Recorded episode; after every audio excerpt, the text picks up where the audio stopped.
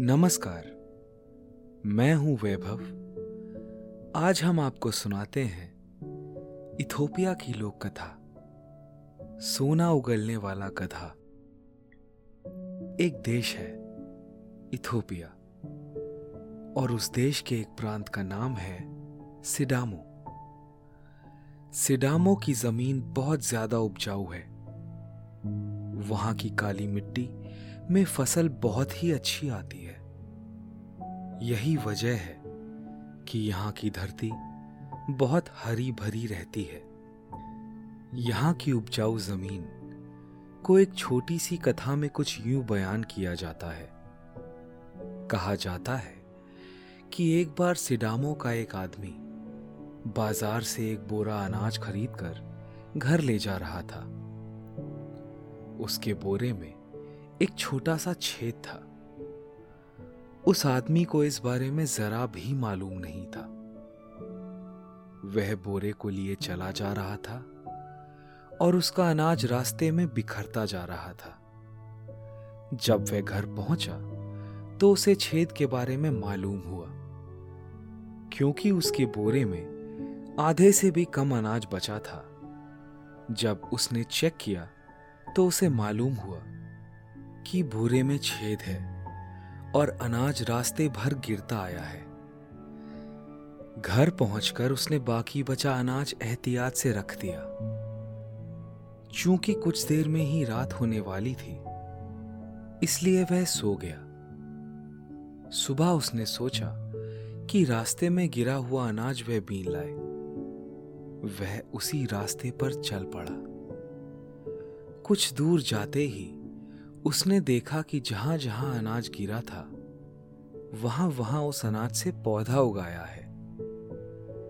यह पौधे इतने ऊँचे उगाए हैं कि उसे आगे का रास्ता ही नहीं दिख रहा था, और वह पौधों के उसी जंगल में खो गया।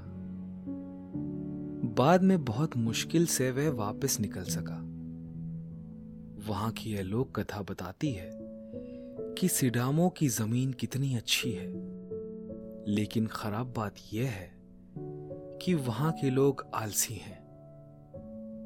इसके आगे की कहानी हम आपको आगे सुनाएँगे। लेकिन पहले आप अपने आसपास की सारी लाइट्स ऑफ़ करके आराम से लेट जाएँ, अपनी आँखें धीरे से बंद कर लीजिए। अब थोड़ा सा अपने शरीर को आराम दीजिए। थोड़ा और आराम। अपने शरीर को बिल्कुल ढीला छोड़ दीजिए। कोई टेंशन नहीं। कोई तनाव नहीं। अपने दिमाग में चल रहे सभी विचारों को, चिंताओं को त्याग दें। एक शांति सी महसूस करें। सब नेगेटिव पॉजिटिव विचारों को धीरे धीरे निकाल दें। हाथों को सीधा करके अपनी कमर के साइड में रख लीजिए। अपनी सांस पर ध्यान लगाएँ। इसको धीमे या तेज नहीं करना है। बस ध्यान देना है कि कैसे वो आपके नाक गले में होते हुए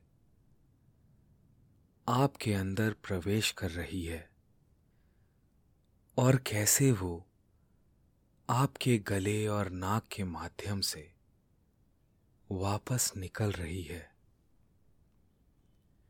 मन शांत, एकदम शांत होता जा रहा है।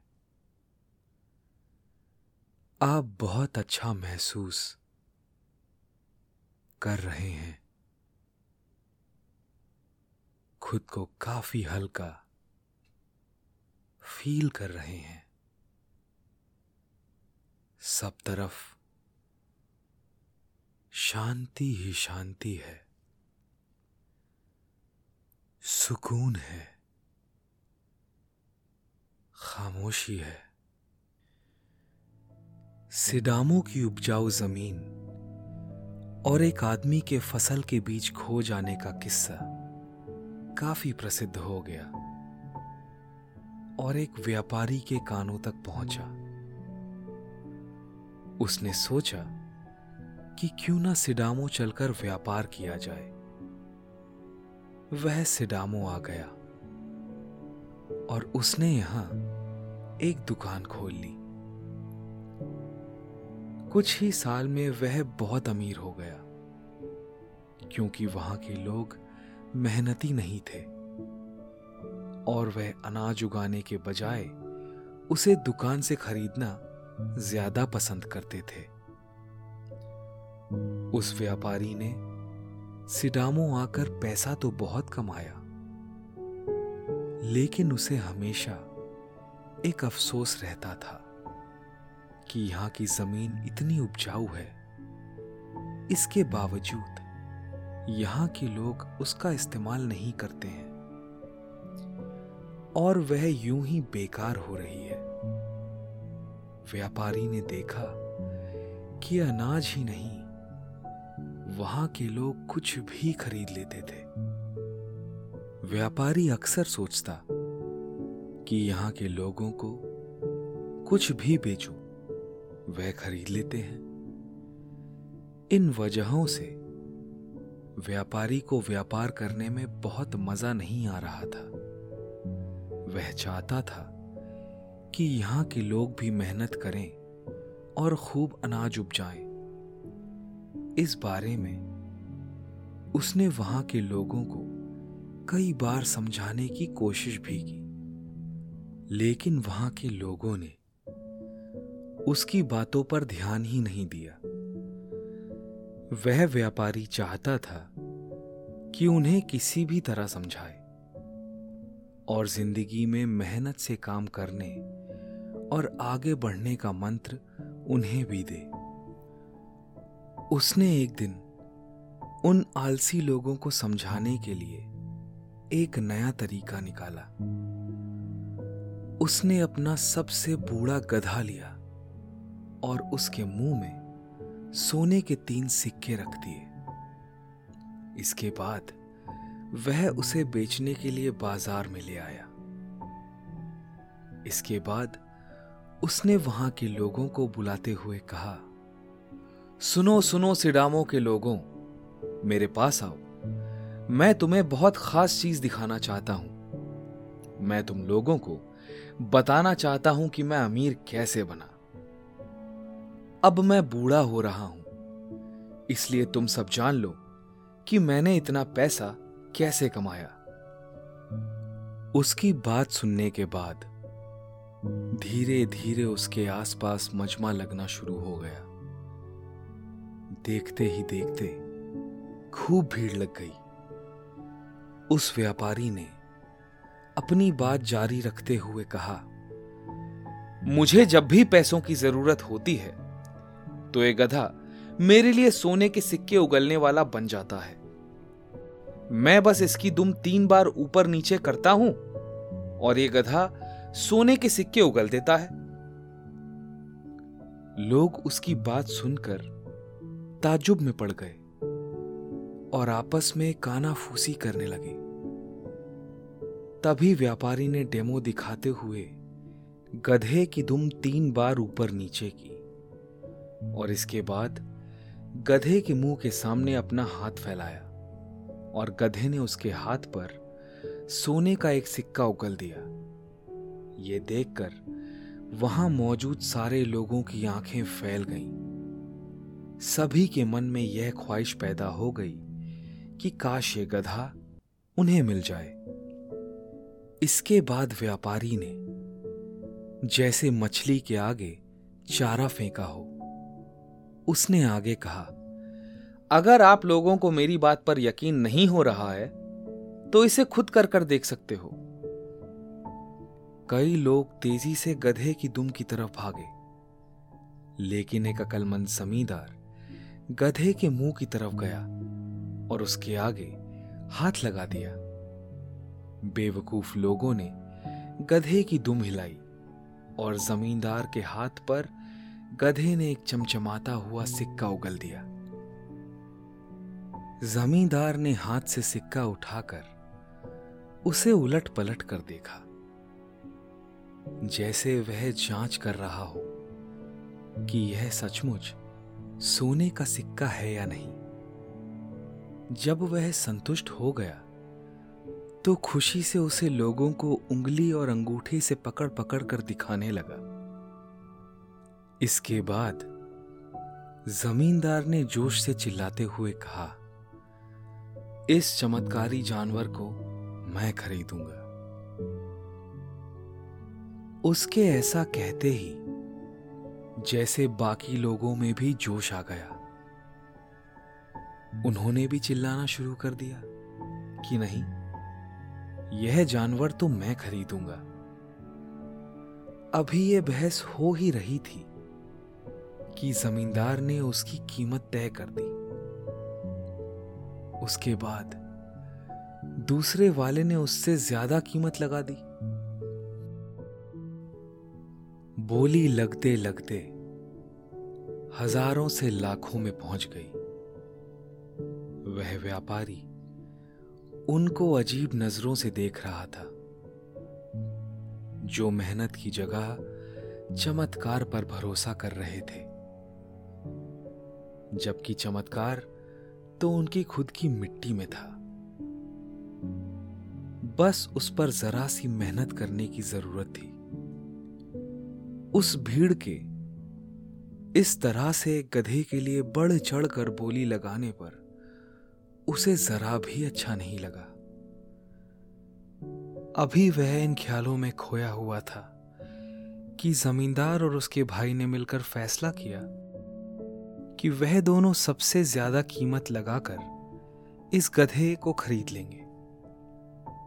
इसके बाद दोनों ने ऐसी बोली लगा दी, जिसके आगे जाने की हिम्मत किसी में नहीं थी।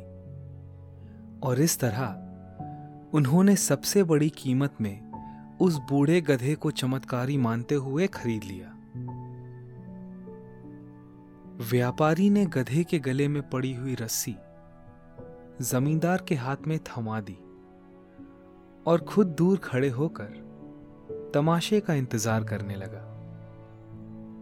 तभी जमींदार के भाई ने कहा, हमने इसे इतनी बड़ी कीमत देकर वसूला है तो चलो पहले हम अपना दाम तो वसूल लें। जमींदार के भाई ने गधे की दुम तीन बार हिलाई और जमींदार ने गधे के मुँह के सामने अपनी हथेली फैला दी।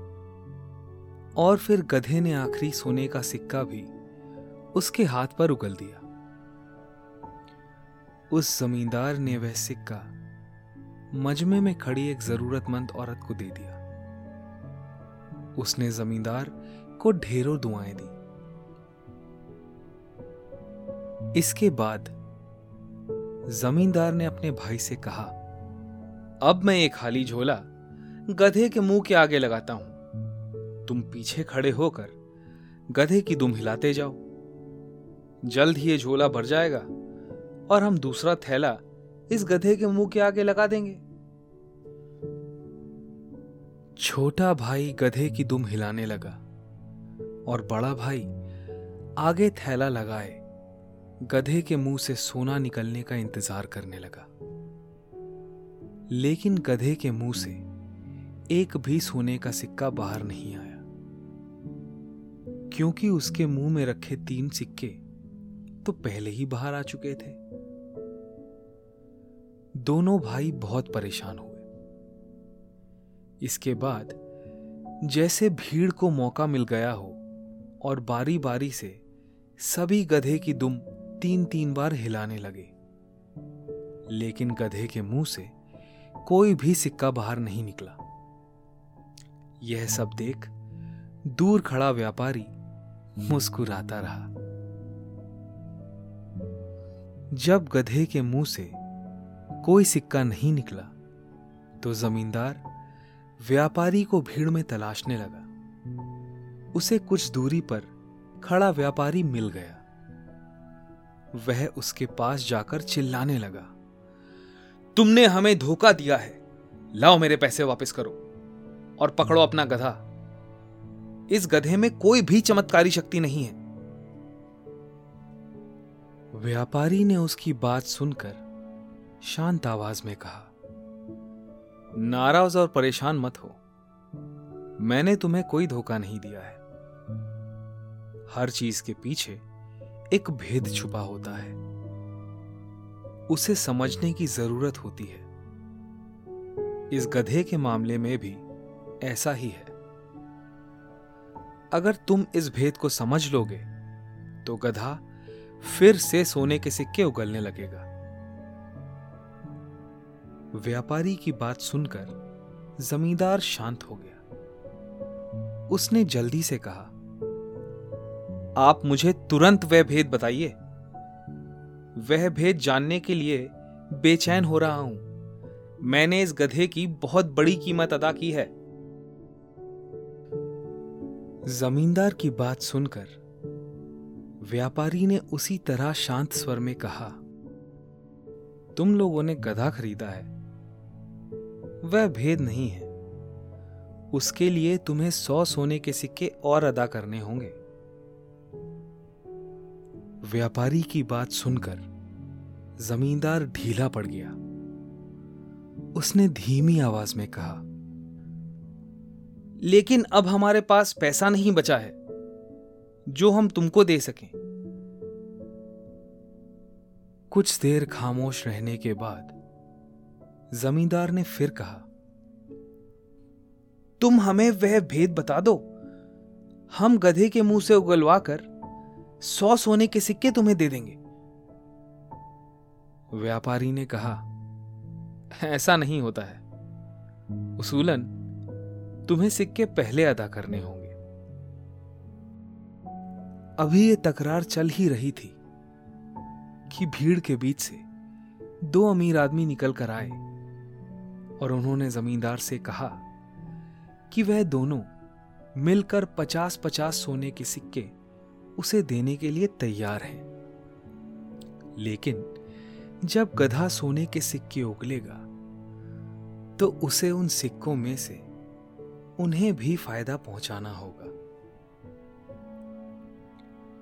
जमींदार और उसका भाई तुरंत तैयार हो गए और उन्होंने दोनों अमीर आदमियों से सौ सोने की सिक्के लेकर व्यापारी को थमा दिए। सोने के सौ सिक्के पाने के बाद व्यापारी ने कहा, वह भेद कोई खास नहीं है। गधे के मुँह से, सोने के सिक्के उगलवाने के लिए। पहले उसके मुँह में सोना रखना होता है। ऐसा कहने के बाद उसने उन सौ सिक्कों में से दो सिक्के गधे के मुँह में रख दिए। इसके बाद जमींदार के भाई ने गधे की दुम हिलाई और गधे ने मुँह से सिक्के उगल दिए। व्यापारी ने दोनों सिक्के अपनी जेब के हवाले किए और जमींदार और उसके भाई से कहा, अब तुम कोशिश करके देखना। भेद यही है कि तुम गधे के मुँह में जितने सिक्के रखोगे, वह उतने सिक्के उगल देगा। जमींदार ने ऐसा ही किया। उसने उन अमीर आदमियों से सोने के कुछ और सिक्के लिए और जब उसके भाई ने गधे की दुम हिलाई तो गधे ने सोने के सिक्के उगल दिए। इसके बाद व्यापारी ने कहा, गधे ने सिक्के उगल दिए ना? अब बताओ, मैंने क्या तुम्हें कोई धोखा दिया है? या फिर तुमसे कोई झूठ फरेब किया है? जमींदार ने कहा, नहीं बिल्कुल भी नहीं। इसके बाद व्यापारी अपने घर की तरफ़ चल दिया। अगले दिन सुबह जब वे बाज़ार में पहुँचा तो वे सोचता जा रहा था कि जमींदार अब तक समझ गया होगा कि उसे गधे से कोई फ़ायदा नहीं होने वाला है। उसके मुँह में जो कुछ भी डाला जाएगा उतना ही वह उगलेगा। उससे ज़्यादा नहीं। इसलिए यह सौदा फ़ायदे का नहीं, नुकसान का है। जब व्यापारी बाज़ार पहुँचा तो उसने देखा कि एक बड़ी सी जगह पर गधा मुँह लटकाए चुपचाप खड़ा था और उसके आसपास बहुत बड़ी सी भीड़ लगी हुई थी। इस चमत्कारी गधे की चर्चा दूर दूर तक हो गई थी और आसपास के इलाकों से लोग भी गधे को देखने के लिए आए थे। व्यापारी ने देखा, जमींदार गधे के पास खड़ा खुशी से नाच गा रहा था। उसकी नज़र जैसे ही व्यापारी पर पड़ी, उसने खुशी से चीखते हुए कहा, तुम्हारा शुक्रिया मेरे भाई तुमने मुझे कीमती और चमत्कारी गधे का मालिक बना दिया। हम तुमसे बहुत खुश हैं। व्यापारी यह सब देखकर बहुत परेशान हुआ। वह उन्हें इसके ज़रिए एक सीख देना चाहता था कि एक धरती ही ऐसी है, जहाँ एक दाना डालो तो वह उसके बदले सौ दाना देती है। यह गधा तो वही लौटाता है जो उसके मुँह में डालो। लेकिन यहाँ के लोग जरा भी समझने को तैयार नहीं थे। वह अपने आलस के साथ सुखी और खुश थे।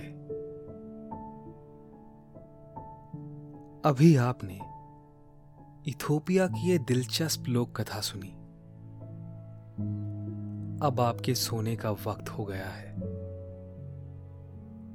निंदिया रानी बहुत चुपके से आपके सिराने आकर बैठ गई हैं। वह हौले हौले आपकी पलकों को सहला रही हैं। आपकी पलकें बोझिल होती जा रही हैं। नींद आपकी आँखों में धीरे धीरे भरती जा रही है। आप पर आहिस्ता आहिस्ता नींद की खुमारी छाती जा रही है। आपने अपनी दोनों ही आँखों को धीरे धीरे बंद कर लिया है और अब आप आहिस्ता आहिस्ता नींद की वादियों में उतरते चले जा रहे हैं। उतरते चले जा रहे हैं। शुभ रात्रि।